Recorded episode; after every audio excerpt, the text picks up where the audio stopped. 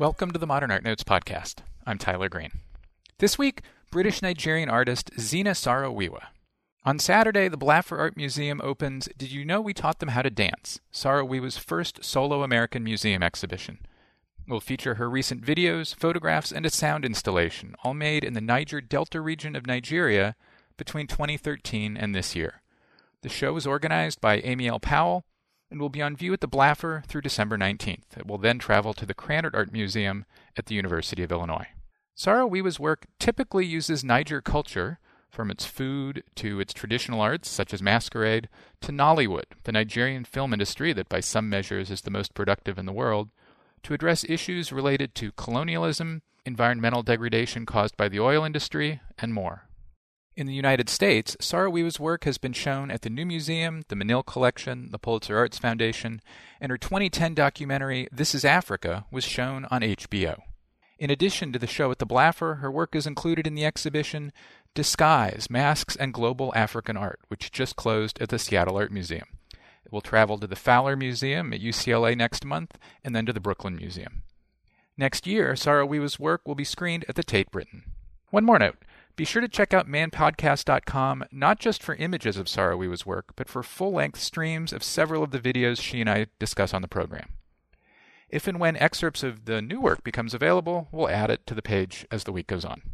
Zina Saro-Wiwa for the full hour after the break.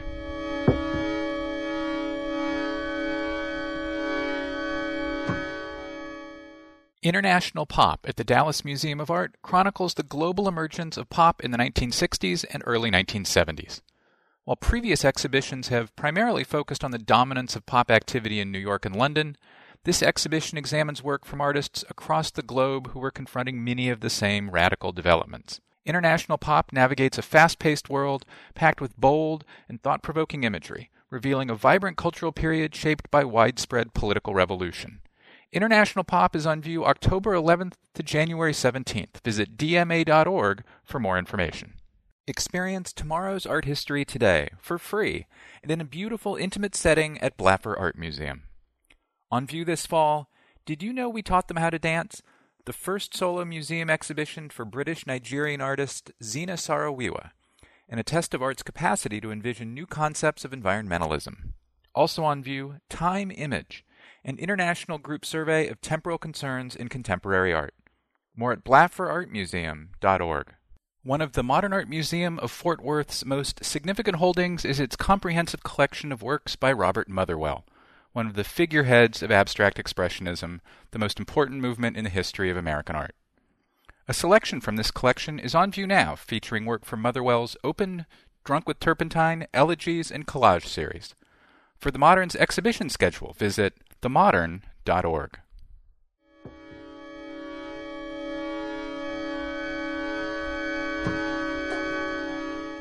And we're back. Zina Saro-Wiwa, welcome to the Modern Art Notes podcast. Thank you for having me, Tyler. So, as a former journalist, recovering journalist myself, I'd like to start with your previous career, which was journalism, before we get to your work. You, were a journalist across a range of BBC platforms. Why did you leave journalism? And really, kind of more to the point, why was visual art a, a destination, a place you wanted to go? Well, I was a TV presenter. My last form of journalism, and I put it in inverted commas, I didn't always feel like a journalist, but I, I was the last thing I did um, in the UK was I was a cultural reporter for the BBC on television. And, you know, it was an amazing job and I really enjoyed meeting people and interviewing people, but I didn't really enjoy being on television at all. And I didn't feel that I had any sort of power or sway over the narratives that we were promoting. And I've always been interested in more the underlying tectonic plates that inform an idea and not just having to like take them as a given and work with them and play, you know, perform them on television. It just sort of didn't suit my my my developing developing temperament. I mean, the switch to art was kind of a it was it took a little bit longer. It was a couple of years after I left TV. Basically, what it was is that I had never dealt with the death of my father, who is Ken Saro-Wiwa, a writer activist and he was killed in 1995 in, in November by by the military dictatorship in Nigeria. In Nigeria, yeah. Um, and so I had never really dealt with it. I'd always had this career that I was actually quite proud of, that didn't necessarily always focus on this glaring fact of my of my past. My surname is extreme, extremely unique, even within Nigeria, and so you know, there's no denying who I was in some senses. And you know, I just and also just as, as a black woman in the UK, it was I was always very happy and proud to be able to talk about whatever I wanted to talk about. I was never pigeonholed. I sort of made that kind of my business to make sure that I could talk about whatever I wanted to talk about. Even though in my private, I always made documentaries on my own, and I know that I always dealt with Africa, blackness, Brazil, all the things that interested me, but from my own personal perspective. But my more public career, it was very open, and I really enjoyed that opportunity. But then this fact of what happened kept on as somebody warned me, it kept on coming to the surface, rising to the surface, demanding to be dealt with. And I'd refused up until a particular moment where I could no longer do it. I was talking to, I think it was a friend of mine, Biyi Bandele, who's a filmmaker who directed the um, Half the Yellow Sun, actually. I remember where we were. We were in Brixton and um, we were at the top of the, the, one of the cinemas there. And I just remember crying, saying, I, I, think I want to make a film about my father. And up until that point, that was the last thing I would have wanted to do. And so began a process of me connecting with another filmmaker friend because I knew I couldn't do it alone and we wanted to make a documentary. And what was coming up was this moment where, you know, our family and other families were taking Shell oil to court for the, you know, their culpability within the deaths of my father and the eight other people that were hanged.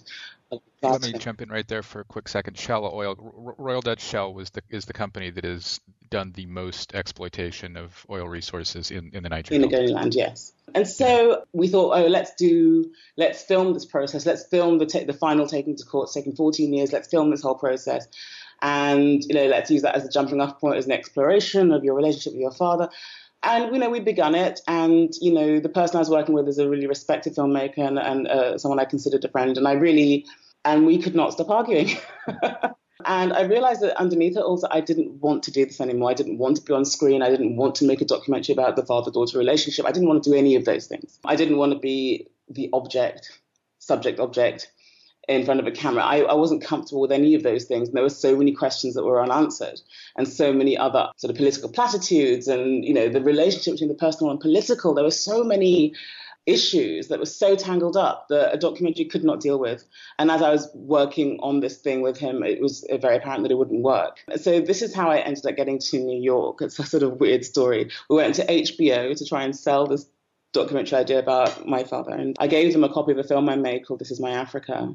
And um, just so that they could have my email address, I hadn't made any cards or whatever. They ended up watching the film they ended up watching the film unbeknownst to me and then they said they wanted to license it and show it on their channel which was amazing to me and that actually was the, the thing that precipitated my change to my decided decision to move to new york which is actually a really important part of the story of how i became an artist because it's it was in the it's in new york that you know, art found me. I was in a stage of my life where I was just ready to inquire about so many more things. I just what journalism was not satisfactory to me to ask the questions that I wanted to ask and to bring in the impulses that I was interested in as well, you know, a lot of spiritual impulses and all sorts of other areas of life that I wanted to mix into my work and my ideas.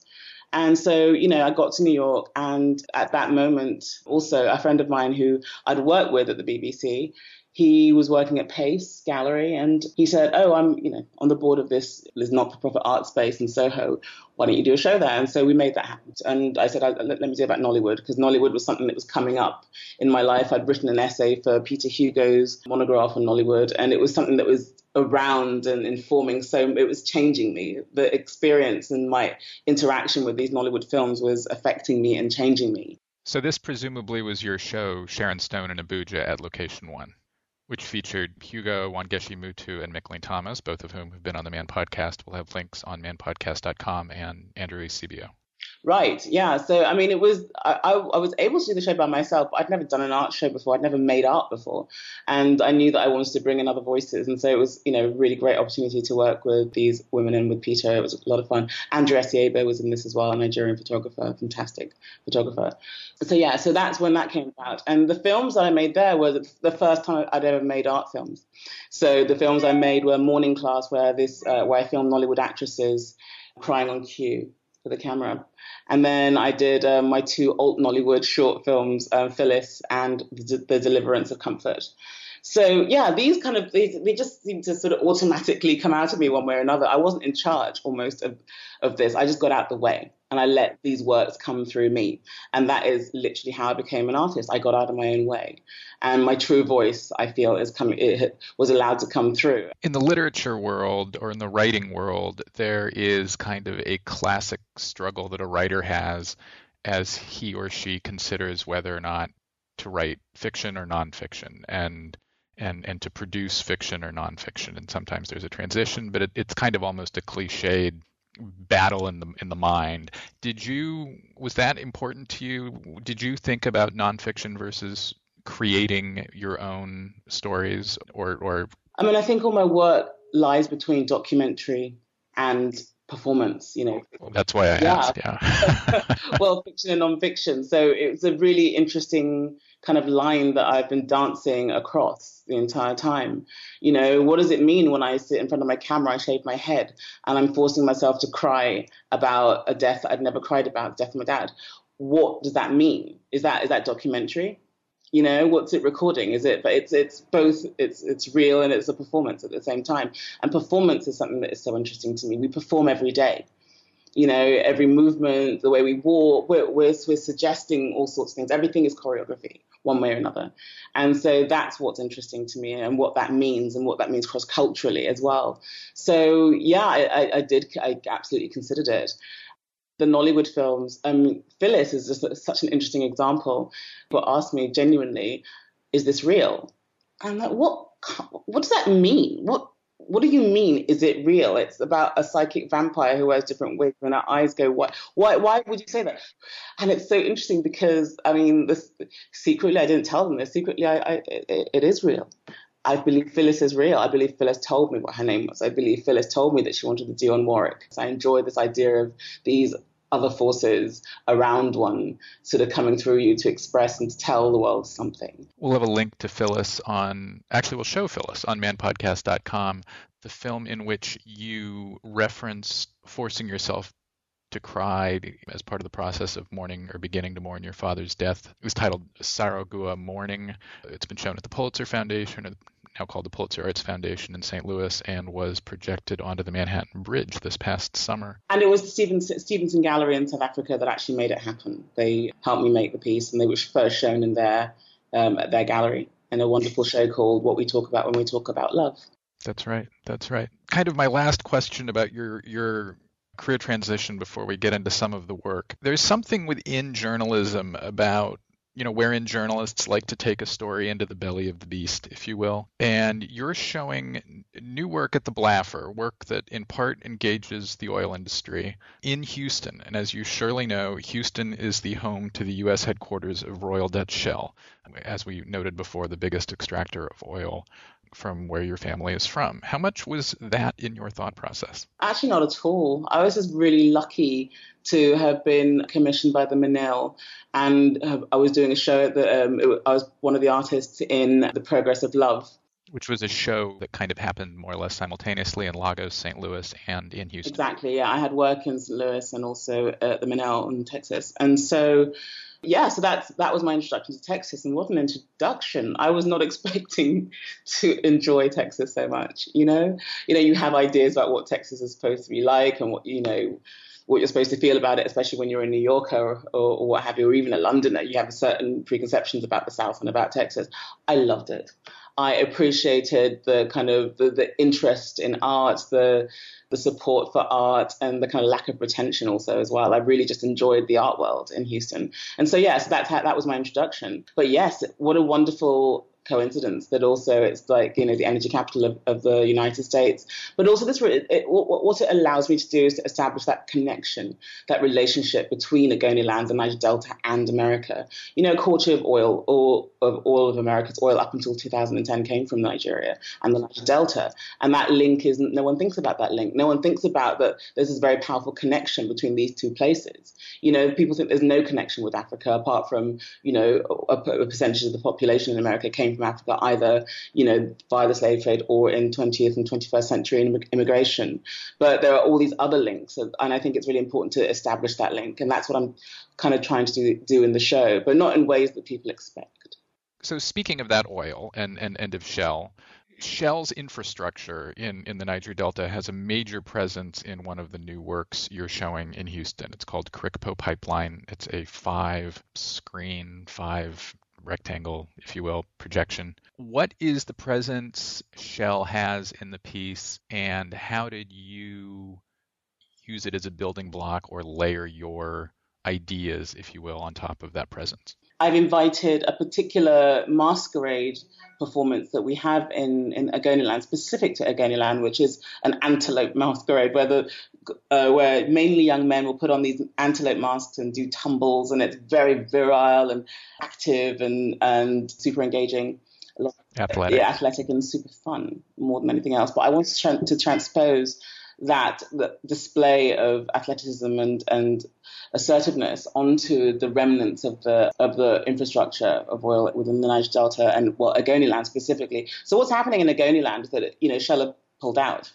And so actually it was very hard to find the pipelines I was looking for. Because normally if you Google it, you'll see all these like rows and rows and rows and rows of pipelines on top of on top of the land, you know, get, snaking down around villages. I mean, it's super like destructive and just unbelievable that something like that could happen. Just utterly disrespectful. So, and I was looking for that. Now I found it in one place only, which I, I, was kind of I, I wasn't expecting not to find them everywhere. I thought they'd be easy to find. It wasn't easy to find because actually what's happened is that because there are people who are stealing those pipelines now. Because what's happened is that people are thinking, fine, if you're not going to include us in the oil industry, we're gonna we're gonna do the work artisanally. We're gonna do it for ourselves. So that's when you have these militants who've turned to you know, um, sabotaging pipelines or, or, stealing infrastructure or what have you. So that's what's happened. So what's happened now is that there's hardly any anywhere.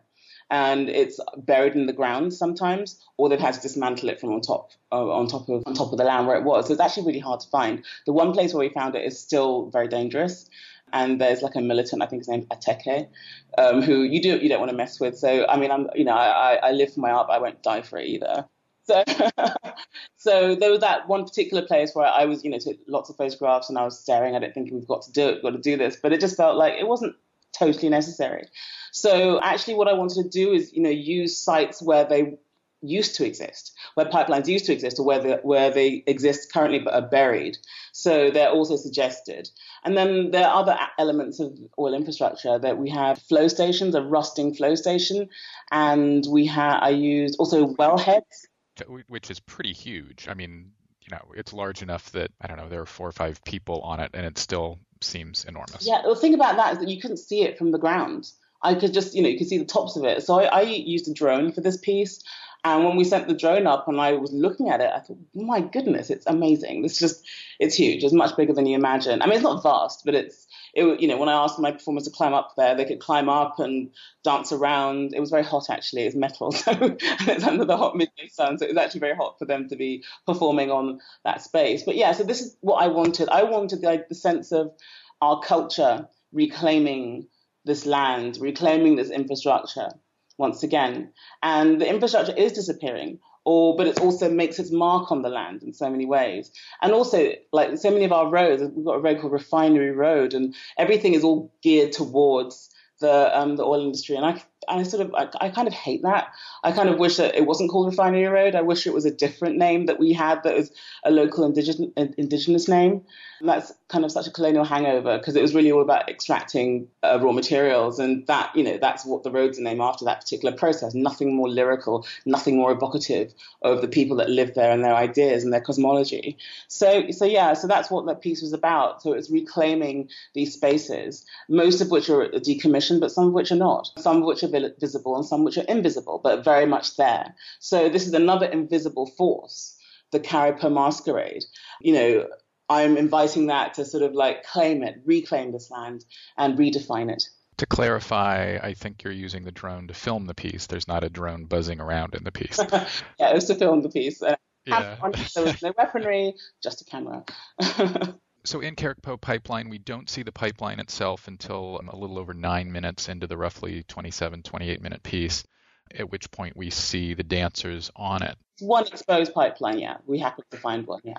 But I have a hunch that everything else we see in the piece before that is oil related infrastructure. Every road. Everything. Everything. Everything. Should we, you know, as viewers, read the dancers on the pipeline as a metaphor for prioritizing or returning indigenous culture or labor or creativity to the land, to giving it a different place of primacy in regards to the global energy industry or colonialization or anything that happened after colonialization? In a word, yes. That's exactly what I want. I spoke, one of the people that helped me sort of try and find places to film this piece, the location scout, he said to me, you know, the white men, they used to run this place. They were like gods here. No one dared speak to them. And, you know, he used those exact words. I remember thinking they were like gods, really, really. so yeah, so I thought, no, well let's let's have our own spiritual energies reclaim this particular space again, and you know replace the old gods with with the rightful ones.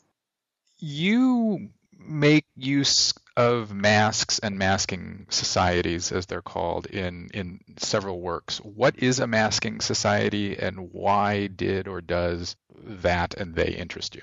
I mean, this masquerade is ever present part of, you know, African life all over the continent. And I mean, I barely understand it myself. You know, I'm still, you know, learning about it, what it means, and you know, I learned. It's a good point to good place to point out that that you uh, you grew up in England and returned to Africa. I think when you were 19. Yeah, we used to go back every summer holiday up until we were about 14, and then didn't go back for another 10 years after that, and then I think for me, it was about five years later, I made some film documentaries in Lagos. And then I didn't come back to the Niger Delta properly and live there until two years ago. So, yeah, um, I spent most of my life in the UK. But, you know, I got to know my village as well, not just the city, because, you know, we're from Port Harcourt, which is the city. But we also were made to go to our village and you know live a village lifestyle which we hated when we were children but for me it's the place where most of my artwork takes place now. I love I love it there. I just think the African village is this totally misunderstood place and space. It is so modern in so many ways that people don't understand.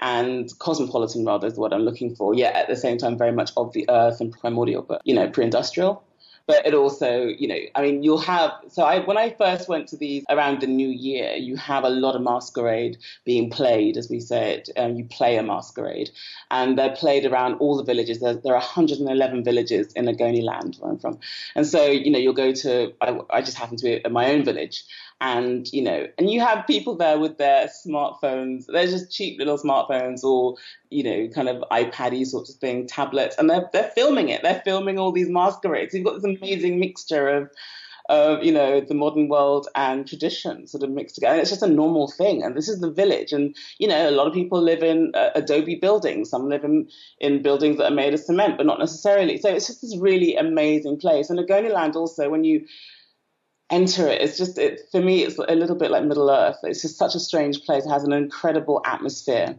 and you just see so many incredible incredible things. And you know there's no way you can't make art when you're there you know? So for me it's you know people go into many african villages and it's always about solving a particular problem. And that's what you get when you go in there. That's what you're looking for. That's what those are the imagery those the ideas that you're going to extract. I went, went in there looking for for creativity for art for masquerade for masks because it's still the masquerade is still so mysterious and you know I don't really understand what it's about. I, so I went around looking for mask makers because I just you know it was one of the few forms of creativity that you're still seeing taking place, even though it's also dying out. And then I discovered a whole new form of mask masquerade making, which seemed very humorous and political at the same time, and also contained like images of my father on a lot of these masks. And then, you know, images of like deities like Mammy Water, which is a kind of a deity that comes from many different places, but it's often a woman with long hair with a snake around her neck. Even like Osama bin Laden on some of these masquerade things. I mean, it, like any kind of almost carnival culture, they're referencing you know, goodies and baddies and all sorts of different elements and forces in life. And to see that on a masquerade mask for me was just really tremendously exciting.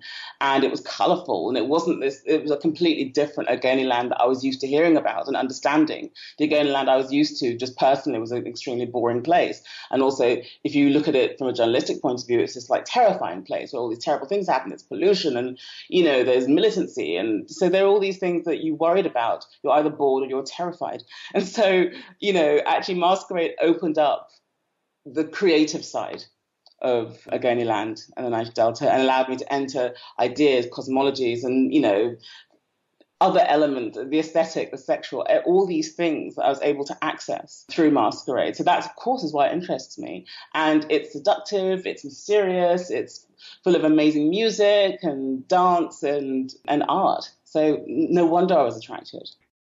My guest is Zina Saro-Wiwa. We'll be right back after a break.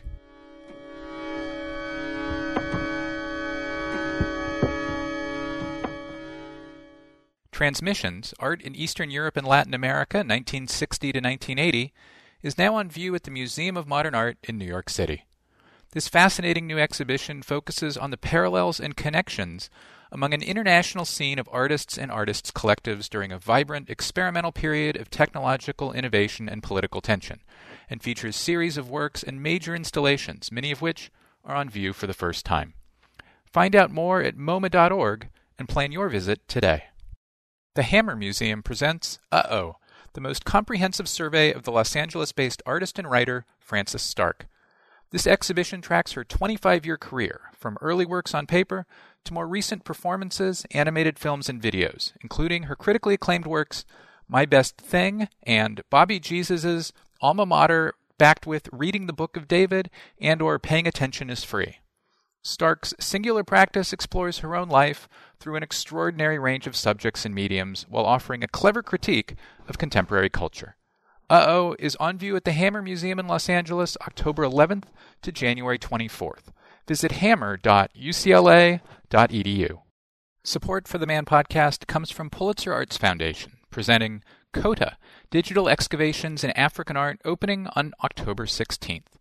This exhibition features a powerful installation of nearly 50 Kota reliquary guardian figures produced in Central Africa between the 17th and 20th centuries to protect the bones of deceased ancestors. The exhibition expands upon a database and series of algorithms created to detect similarities among the sculptures, enhancing the understanding of their origins and functions. Visitors are invited to explore the hidden histories of these sculptures through an immersive digital experience created by Rampant Interactive, St. Louis based software designers and the Pulitzer's first game developers in residence. For more details on the Kota project, visit pulitzerarts.org.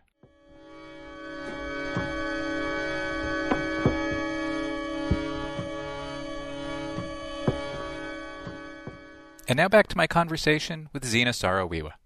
You've engaged with masks in a number of pieces in the last few years, including Men of the Ogele, from last year, which is a photographic series, and in The Invisible Man from this year, which is both a photographic series and the mask that you made. It seems a kind of brave leap to make your own mask. So, why did you choose to do that? So, it's a masquerade when you're confronted with it. You know, you'll go to the Met. Brooklyn Museum or you know the Fowler wherever you go. Even though there's a lot of attempts to try and bridge the gap between yourself as a viewer and these masks, these inert masks that you know have been taken from a particular land and placed in a, in a glass case. There is a sense that there's not enough of a. I still feel this distance between myself and the mask, and I feel this distance as an African as well. You know, I don't I don't know anymore, and even when the explanation is there, or even when there are videos of people, you know, the, the mask in action in inverted commas, the communication still isn't there. And I realized that what was missing was the emotional connection. So it's not these factual, it's not, it's not, it's not about the facts. It's not about saying this mask is performed at this time, made by this person, this place, and this is when it's performed, this is what they do, and let, let us show you it. The mask being danced by a human being still doesn't help. Doesn't help me. For me, it doesn't. I don't have any relationship with it. It still feels very distant. And I just wanted to enter into my problems with masquerade sometimes. So, for example, the, you know, there's one masquerade in my village where the you know guy would like runs around with a machete, and and it's you know it's really terrifying. That's also part of masquerade. But I also wanted to confront that. I'm like, why is it scary? Why does it have to be about terror? Why is that a part of our culture? But then also I learned a lot from it because the person that was with, that was with me said that no, you have to just hold your ground, hold your camera, hold your ground, and then they won't touch you. If you run away, that's when they might something might happen. But if you stand your ground, so there's so many things you learn once you just sort of get involved and you know allow yourself to get enter into it emotionally, but also to question and not be afraid of questioning things and saying what you don't like and what you do like or what scares you. I just I'm not someone who believes in oh just because it's like this ancient ritual I have to respect it. No, I want to understand more. And I also what I respect are my emotions. What I respect is how I feel about it, and that's what I want to investigate. And so the uh, idea of having an emotional relationship to me was much more important than establishing that. And so that's where the Invisible Man came from. I thought, okay, this idea of like masking. You know, I'd read somewhere about how you know we dance our demons or people, you know, this idea of wearing the things you're scared of and like this idea of fear, our relationship with fear was so interesting. I thought, okay, the thing I fear the most is like, you know, all that upsets me the most is people dying in my family. That was, you know, pretty awful and scary, my brother and my father. And then this idea of disappearing men generally. So I felt like, okay, I want to make a mask that deals with that. And I wonder what would happen once I start to wear it or invite other women to wear it. And that's the other thing. It's a women's mask. Mostly masquerade is performed by men and it's a, it's a male endeavor. And I thought, well, that's rubbish. We've got to have some women involved in this. This is a women's mask and a women's masquerade. I started my own masquerade group. So I thought, okay, if I have this mask, if I make it and if I, what, you know, what will happen? You know, people use this as a strategy. Why can't I? But for issues that I care about personally. So yeah, so that's where the Invis- Invisible Man came from. So they're my personal issues, but I also think that that's something that I think lots of people can relate to, male and female. So yeah, that's why I made the mask, so I could you know enter into the culture and begin to understand it. It's not the end of my research; it's the very beginning of it. To understand the process, to understand there's just the beautiful thing about art is that there's so many layers and levels of, of, of, research and understanding that take place whilst you're making that. So I commissioned the piece. I designed it, but I commissioned it from a local carver. You know, trying to find a carver taught me so much about Ogoniland. I traveled all over the place with my driver to find these these carvers, and so you learn a lot about the lay of the land, and that's also informed my Karikpo piece, for example. Just going around trying to find these guys, and then when you're there, you know, working with them about okay, so what is this? You know, you you draw something, and then they complete they do something completely different you learn about their aesthetic choices and why they're that way and then you just learn so much just by creating this particular piece and, you know, I've only just begun. This, the Invisible Man is sort of teaching me what it is about. You know, it's teaching me about my own emotion. It's teaching me about Ogoniland. It's teaching me about art more generally. It's on its way to Houston as we speak. I think it arrives in a couple of days, well, tomorrow actually. And, you know, what does the Invisible Man mean when, when, when he's here? You know, and also masking. Another thing that people don't, what I, I've understood by playing with masquerade is how a, the mask affects the wearer and it changes the wearer in the same way as the wigs changed Phyllis. So in my alt Nollywood film, you know, um, one of the mask, the my Karikpo dancers, he's what he has the highest horns on his mask. And when we were finished with the whole performance and the whole filming, he had to part with the mask, and he kissed it, and he said, "My queen." He didn't want to, he didn't want to let go of it. And I thought, oh, that's so interesting. That you know, he, he referred to the mask in the feminine, but, and it was his queen and you know the masks affect you in some particular way. And this invisible man mask is also be- it's the beginning of my journey to understand what masquerade is what masking is and who i am. Prayer warriors is a new piece that i think debuts at the blaffer. It's about these people whose i don't know job if you will is to to pray for other people. And features uh, three or four four of them and I guess you could almost say their performances, both visually and audioly, audi auditorily. Orally. Orally. Thank you. I don't. It's you know what do I know about the language? And I'm glad you brought it up because you know starting with with Phyllis and the Deliverance of Comfort, which I think will also be able to have up on manpodcast.com and continuing through to this new work prayer warriors christianity pops up in your work over and over and over again is it there as a stand-in that the view that you want the viewer to recognize as a, a colonial legacy, or do you more want the viewer to approach it as something that has been reclaimed and adapted by by the people and places in the works? Listen, I don't have an overarching kind of political agenda when it comes to this. In fact, I sort of realize that certain themes keep popping up in my work because you've told me so, people from the outside. I, I, literally think about the thing I want to make and then I make it. I actually try not to do this thing where I start to think, where does this fit into my, you know, my greater oeuvre? I don't do that. I just like to make the work on its own and see what happens. And then, you know, then often other people say, well, do you realize that this is very similar to this, is very similar to that? So, you know, I'm, I haven't got an agenda actually at all. And you, you know, if you watched The Deliverance of Comfort, there's a scene where I have these young boys dressed up as these kind of evil pastors that are trying trying to exorcise a young child in white shifts. In white shifts and with a big like Catholic rosaries around their necks and crucifix, yeah, gold crucifixes. And then there's, you know, I filmed them from below and they're staring down at the camera and they're praying and they're praying and and I actually really love that scene. And I sort of, I didn't realize it, but on some level, like the, the prayer warriors that I ended up doing I've ended up making for this Blaffer show, uh, it sort of comes from that in a way. Except for I was really criticizing those particular pastors. That was a definite critique because obviously this idea of child witches and the way that children are treated who are considered child witches is something that obviously I feel very strongly about. So people that do this to me are, are deluded and evil. And so yeah, I had a particular idea that I wanted to express there. But then with prayer warriors, it wasn't that at all. I'm not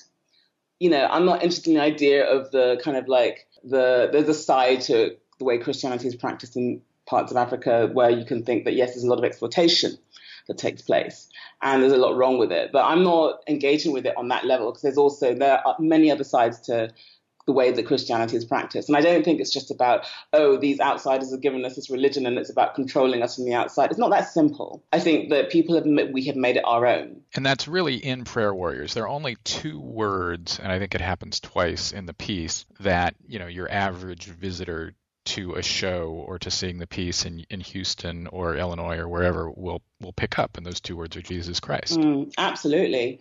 And they jump out like you know, in, in the midst of a lot of words that you know an American or English speaking audience isn't gonna gonna know what they mean. The words Jesus Christ fly off the screen, fly out of the speakers all the time. But then at the same time, you're looking at their performance, their physical performances, and I presented it as a performance, and because that's what it is to me. And the way that they're there's one particular chap who looks like I don't know, a member of Jodeci or some sort of New Jack Swing band. He's got glasses on and he's got this and you know the way he's performing, he's it's almost he's almost like a rapper, but he's not. He's not rapping. He's he's praying, and his performance is, is glorious to watch. It's fantastic, and and it is a performance, and it's of him, and it's of the earth, and it's not just this this performance of Christianity that's accepted from another country. Is something that's completely Ogoni. There is, though, a history of American performative Christianity going back to revivalism and, and continuing through the modern, particularly Southern church. But where is that from? I, I wager that's from the Black African community, right? Yeah, this is where I say that I'm not a scholar of American religion and, and step back, but I, I, I would, my understanding, which could be totally wrong, is that is that revivalism in American Christianity, going back to say the Chautauqua movement in the 19th century, came out of the white church. That's not to say that there isn't a black tradition of same, but I think that there isn't a black tradition of the same in America. Oh, we do need an ecclesiastical scholar here for sure. Yeah, you know, yeah, yeah. I mean, there's this idea of being, you know, being open to the ecstatic. There is this, you know, that's always existed in Europe for sure as well. But I'm, I, I and today it lives on in, in, the American Black Church much more so than the white church. So sure, right. and but then for me that makes me question. You know, it's not just something that's copied; it's something that's within us already anyway. And I also think there's the way there's something about you know black performance and black bodies anyway that is always that's picked up on the world over. And I, you know, I think the South is so mixed up culturally in so many ways. There can, there's going to be a flow back and forth, back and forth in terms of the performance of Christianity. And so when I see Christianity, you referring to the global South as being mixed up, or the American? The American, South? the American South. But then when you transpose that to, say, Africa, for example, I do see, you know, people are making sense of Christianity for themselves and using their own cultural impulses and ideas that kind of make sense of it for themselves there. That's what you're seeing a much more sort of devolution of a lot more churches. There's proliferation of churches. It's a huge industry. And, you know, but people are, you know, making it make sense for themselves, whether you agree with it or not. I'm not talking about that. I'm not actually saying that it's right or wrong but I'm just interested literally in their physical performance. I'm interested in the formal aspects of what I'm seeing. And it's a performance of power too. You know, we talk about the Niger Delta, we talk about, you know, this part of Africa, and it's, you know, we're always invested in the idea of, of their identities as victims. When I go there, yes, this is a, a place which really should be a lot richer than it is. It should have proper roads. It should have like proper schools. All the things we don't have. You would never guess that this was an oil capital. You would never guess it. It looks nothing like Dubai It looks nothing like Houston. You know, it's it's broken down. Yet at the same time, I see so much of you know, pride in people and the way that they carry themselves, the way they're moving, negotiating the space. It's you know, you know, this is an earthquake that they're dealing with. You know, there's land that's been drilled underneath them, and then the kind of the political shenanigans that are not allowed all the, the money and everything to flow properly through the space. You know, and they're just trying to survive this these these facts you know, these ideas that is affecting them on a very daily basis. So for me, Prayer Warriors is about, you know, this performance that comes out of people. They're just trying to knit together some sort of sense of what is going on. And, you know, there's so many sort of crazy things that happen in, in Nigeria and the Niger Delta that, you know, you can't make sense of. And they're just trying to make sense of their lives. And this is their way of almost controlling what's going on in the world, in their world. And, you know, and that's extremely moving to me. And I want to show that sense of power. You know, I want to show them at their most authentic, at their most powerful through through performance.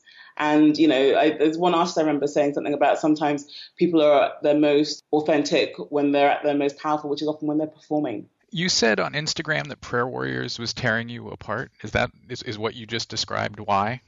I thought I got rid of that statement. I'm fond of putting these very personal kind of coeur statements on social media, and I often regret it. Thanks, Tyler. Um, You're on both Twitter and Instagram. We'll have links to both. oh, Lord. Okay, I should get rid of that.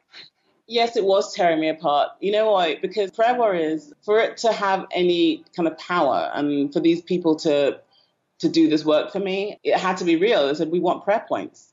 You know, I said, oh, can't you just pray generally for like Nigeria and the Niger Delta and whatnot? And they're like, no. So I had to open my heart and sort of say what was going on. And actually, every time I was about to film a particular session, there was always something that was going on that I'm not going to go into here, but it was, you know, and I'm not necessarily Christian, but it was actually really nice to have someone. It's really, whatever religion you are, it's nice to have someone who's like standing over you, wishing the best for you. You know, no one can argue with that. And so that's what I had to do in order to, and, but honestly, it's that their tone of voice so I don't always I don't understand all the language that they're using. I had to have a translator for some of it, but it's the but it's the tone of their voice that is so powerful. And you know, especially with Sira Baraka, who she's the main woman. If you manage to get to Houston, you know, there's there's a main prayer warrior who's on an eight foot screen that we've projected onto, and she was the top in the center. Yes, she's a yeah. She's you have three screens at the front which, which have the heads of certain prayer warriors, but then she's like the main one. She's the main one because she's the person that inspired me to make the piece. I met her, and you know, uh, when she prayed for me, because it was actually a group prayer, I was with my the women that I've invited to become part of my masquerade group, and because most of them are Christian and masquerade is not seen as very Christian, we thought it was a good thing to end the session with prayer, and so we did. And this woman steps forward and begins to pray for me, and the power of her prayer. I was filming her, but I was crying and I was shaking trying to film her, but you know, I couldn't. The tonality of her voice, the sort of conviction of her of her tone and her movements and the women around her. It was very, very, very moving. And actually, Amy, my curator, one time came out and experienced some of this prayer with these women, and she was she said she was moved to tears at one point. It's very, very affecting. And she was the one that inspired me to make this piece because after that my dreams changed oddly. It was that, that night I went to sleep and my dreams changed. I felt completely different. So something is happening here. And there's a power here that, you know, no one attributes to the Niger Delta and also a feminine power that people don't think about. And I want to release that. I want people to feel it. It's not, forget about the fact that she's a Christian. Forget about the fact she's talking about Jesus. Forget about all of that. There is something going through her body, through her movements, and through the tonality of her voice that's incredibly powerful if you open yourself to it. And that is what I wanted to share. So I wanted to also, you know, I'm as a typical Afropolitan against kind of victim culture and always being seen as a victim. I don't see that that's a particularly powerful position to be in. Most Nigerians feel this way, I have to tell you. And so for me, you know, to move out of our situation in the Niger Delta, we have to reflect ourselves back to ourselves differently. And so for me, I want to draw out these women's power, you know, because also I feel like they're such a hyper masculine place. And the, even people that come that talk about the Niger Delta, photographers, NGO people, whatever, you know, if you Google Niger Delta, you see the imagery they, they produce. It's super hyper male. You know, you have the kind of militants and their, their Uzis and their guns and their bullets, and you know, that's what people love to feed into, and it's like the male reporters and photographers that are also part of that story. And so I've entered into it not as a reporter, as an artist you know, and I've opened myself up in a completely different way, allowing new energies in, new ideas in, and also a lot more sort of feminine ideas in as well. And, and other energies. And for me, that is one of the things that I wanted to share. And when I say feminine energies, that doesn't mean that it can't be embodied in a man you know, Prayer Warriors has many men in, in the work as well. I've only chosen four for this particular iteration. There'll be others, but I'm just saying this kind of force and this kind of opening up to a higher power and having that move through your body in particular ways. That is what I'm interested in demonstrating. And for me, that's a new energy, a new idea about the Niger Delta that's very important to, to share, not only with the world, but with ourselves. My guest is Zina Saro-Wiwa. We'll be right back after a break.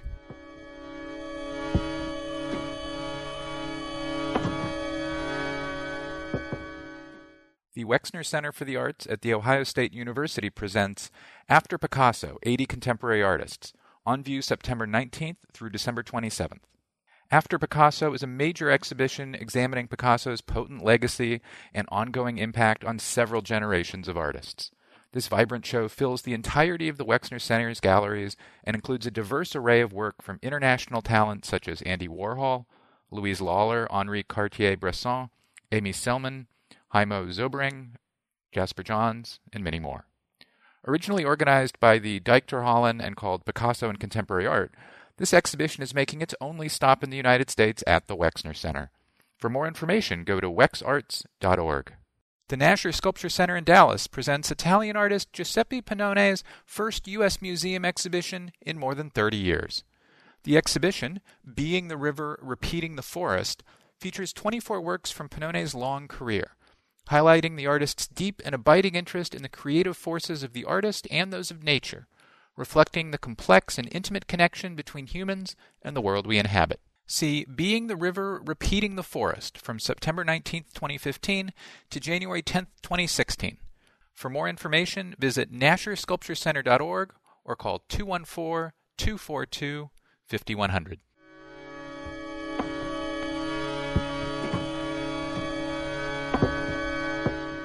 And now back to my conversation with Zina Saro-Wiwa.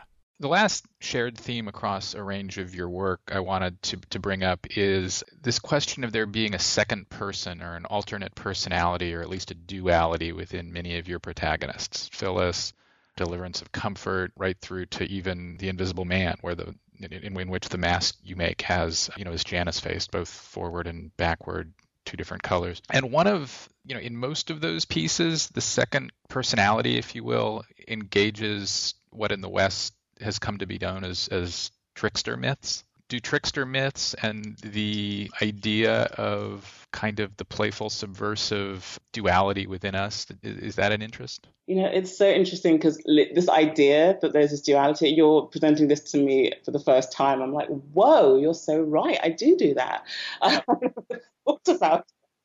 Oh wow, duality is so interesting. Listen, the idea of the trickster, I didn't encounter it in Africa at all. I encountered it in Brazil. Idea of Eshu, the trickster there, which is obviously from the Yoruba, but I didn't encounter any of this side of like that whole spiritual reading of life or the animism. I didn't encounter any of that growing up at all in Nigeria or even in the UK where there is a lot of that kind of animism actually by you know white English people. But I didn't encounter that side of that of the world until I went to like Brazil and Cuba, etc. And that's when I came across this kind of a new form of this Yoruba culture and this trickster figure, which is actually not just Yoruba; it's all over actually all all over Africa and probably many cultures around the world. No, I think so. It is. Yeah. yeah. So the trickster figure is super interesting.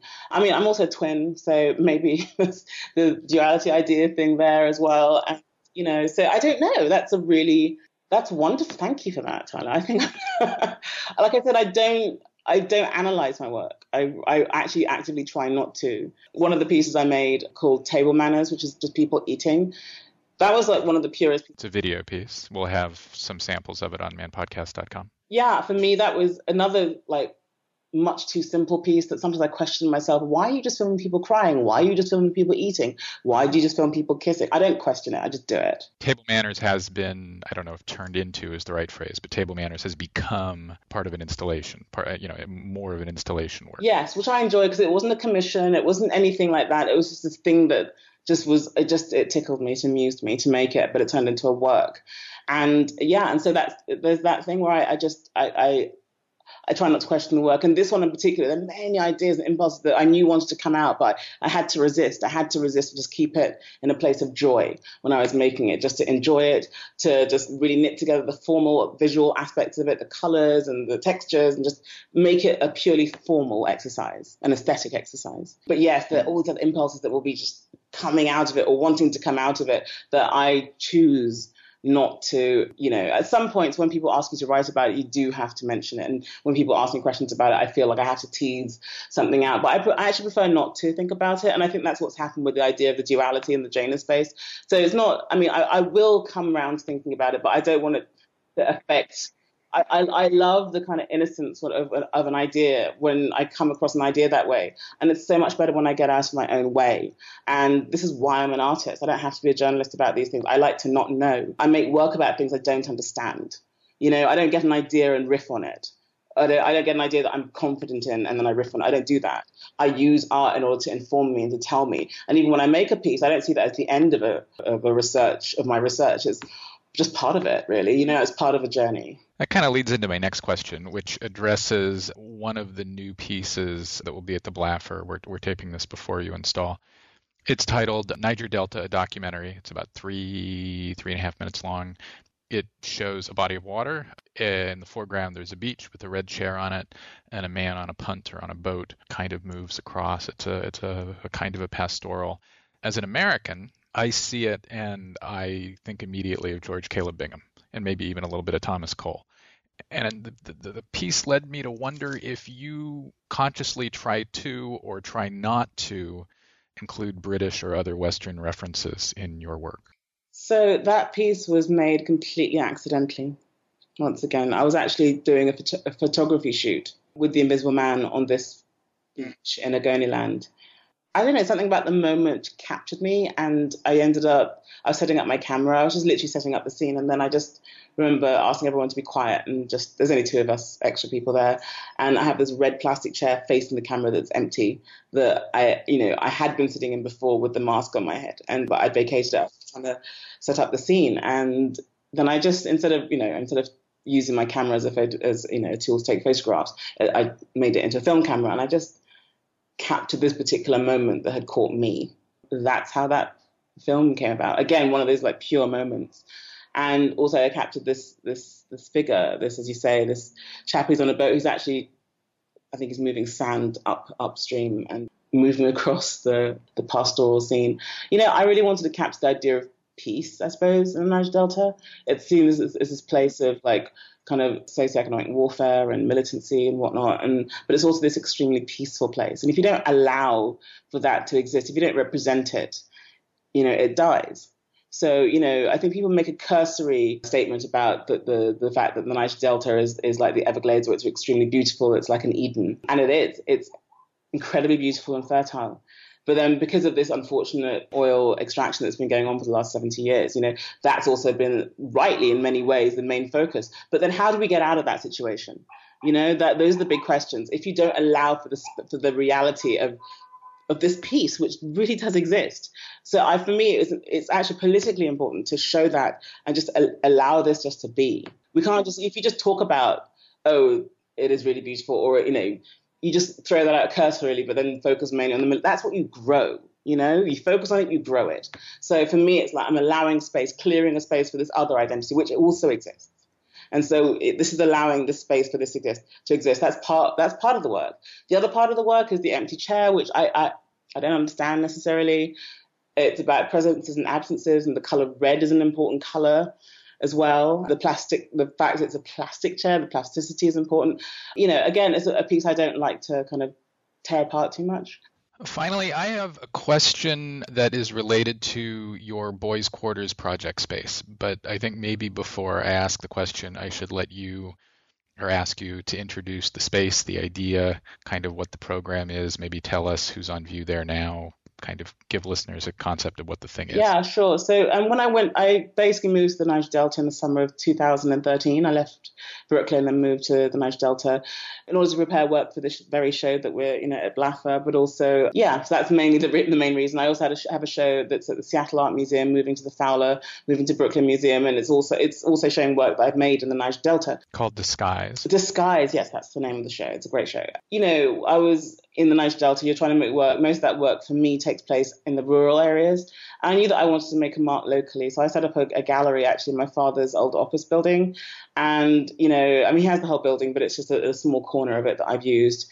I turned it from an office into a white cube space, and it also incorporates my father's own office, which I've turned into a mini museum, and which I haven't changed anything inside apart from the fact we've blocked over the window that he would have looked out of, and we project video installations that relate specifically to his life in that particular area. But then outside it, we've got these two spaces, which I've turned into a white cube. We blocked up the windows, soundproofed everything, and it's just these beautiful white cubes, which is seems like a normal thing anywhere else in the world, but in Port Harcourt, people don't show art in that way. It's a highly commercial venture that often shown in like the foyers of ho- hotels or in the comp- you know certain public areas in in in oil company compounds because they're the people that mostly buy the work, expatriate oil workers. And so I wanted to show more conceptual work as well and allow work that I mean I think the Niger Delta has it's not just an, you know a, you know a place where you know it's not just in Africa. It's an internationally geopolitically important place. A quarter of America's oil comes from there, or used to up until 2010, but from all over the world. You know, the whole world makes use of the Niger Delta. But its art shouldn't be you know, just simply gracing the walls of, of expatriate, you know, company executives. It's more than that. You know, the work that comes from there should be searing, should have something to say to the entire globe. And but that work wasn't being made, or rather, it is being made, but people there's not enough, you know, people just want to make money, they want to survive, and there's no place to show that work. So I wanted to create a space where I could encourage that kind of production and you know allow artists to speak for this for, for the Niger Delta. I'm not really interested in just just journalists and NGO workers speaking for the Niger Delta. I want local artists also to speak for it, and also to invite other artists from all over the world to come and be part of that conversation about the relationship between self and environment. And so that's the work that I like to show. Any work that kind of talks about that particular relationship, and it's not environmentalism in the way that we all understand. It's just really much broader than that. So the show we have on at the moment is actually an artist who is an outsider artist, and he never been to school. He's main school for art or anything like that. He's actually a, he's a knife sharpener. He's a printer. He does all sorts of odd jobs, but he makes these sand portraits um, that he makes from pouring sand meticulously onto plywood and he cuts them out. And he came to the gallery saying, "Oh, do you show artists that haven't been to art school?" And we're like, "Yeah." Well, I didn't go to art school. I studied economic and social history. I became an artist five years ago. So yeah, we'll show you. And he's been, you know, working as an artist for a long time. And you know, he normally make he made this 20 foot Michael Jackson. He's made these huge heads. He did like Nelson Mandela. He's on the Mona Lisa. And so I invited him to make work about local people that live in the area. So instead of it being like, you know, big famous people, I wanted to elevate ordinary people that work around uh, live and work around the gallery. And where the gallery is, is in quite a dangerous part of Port Harcourt, the city. It's extremely lively, but it's also known for where, like, you know, militants will hang out there. There's a lot of drug deals and prostitution, etc. And so the show is called. They call this place Colombia because that's what people call the area, Colombia, after the you know the country and this you know Scarface and all these. Things. Anyway, so they're kind of people are kind of yeah. I just wanted him to make portraits of these people, so that's what we did. And in the, my father's office, we always change that show as well. I, ha- I commissioned a, a, an artist who's based in Amsterdam. He's British, but he lives in Amsterdam to take some photographs of a, a street named after my father in Amsterdam called Ken Saro-Wiwa And he's done, his name's Stuart Holt, and he's done a really beautiful series of portraits of Ken Saro-Wiwa Street. So yeah, so that's, that's that's Boys Quarters Project Space. And Boys Quarters is the name for the servants' quarters in much of West Africa, I think South Africa too. And I kind of wanted to, I called it Boys Quarters because originally I wanted to do it in our Boys Quarters. We have a servants' quarters in the back of our house.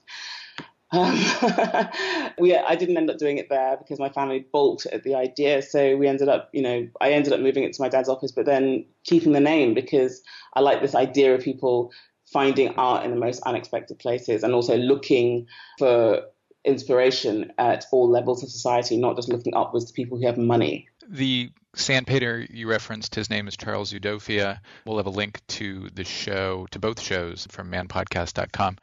So you mentioned Window Walls, which is the gallery that was your father's office, now a gallery, in which you present photographs and video installations typically related to your father's life and his legacy. And I think the first video presentation you installed there was a three or four minute video that showed books from his library projected onto a window. And, and, and the video is interspersed with photos of your father and, and his family, your family. We'll, we'll show that on manpodcast.com too. And so the video reveals that your father had a certain unusually broad literary voraciousness that he read Naipaul and Tolkien and national constitutions, and I could keep going.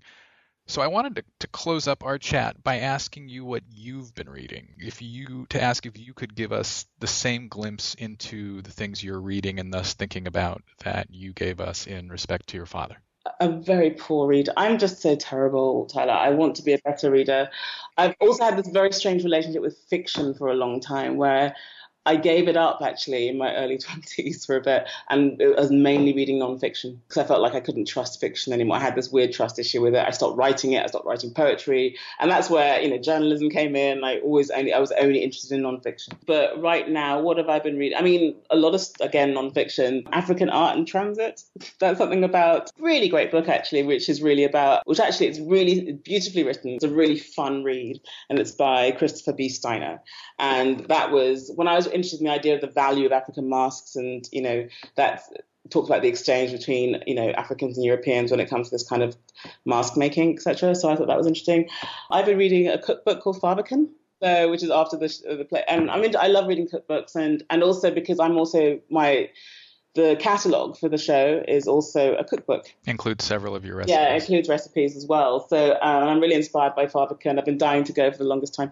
So yeah, I've been reading that. There is there's a book about an artist called The Topless Cellist, and it's about Charlotte Moorman. Really great book. Really, really, it's just a, it's a great storybook. So yeah, and then I was given Indigo by my friend Catherine McKinley, which I've made an indent into, and it's it's about the search in search of the color that seduced the world. So yeah, so that's like a glimpse of like four books I'm dipping into and out of. Zina Saro-Wiwa, thanks so much for talking with me. Tyler, I've really enjoyed myself. Thank you so much. That's all for this week's show. The Modern Art Notes podcast is edited by Wilson Butterworth. Special thanks to Steve Roden, who created the sound for the program. The Modern Art Notes podcast is released under a Creative Commons license. Please visit Modern Art Notes for more information. Thanks for listening.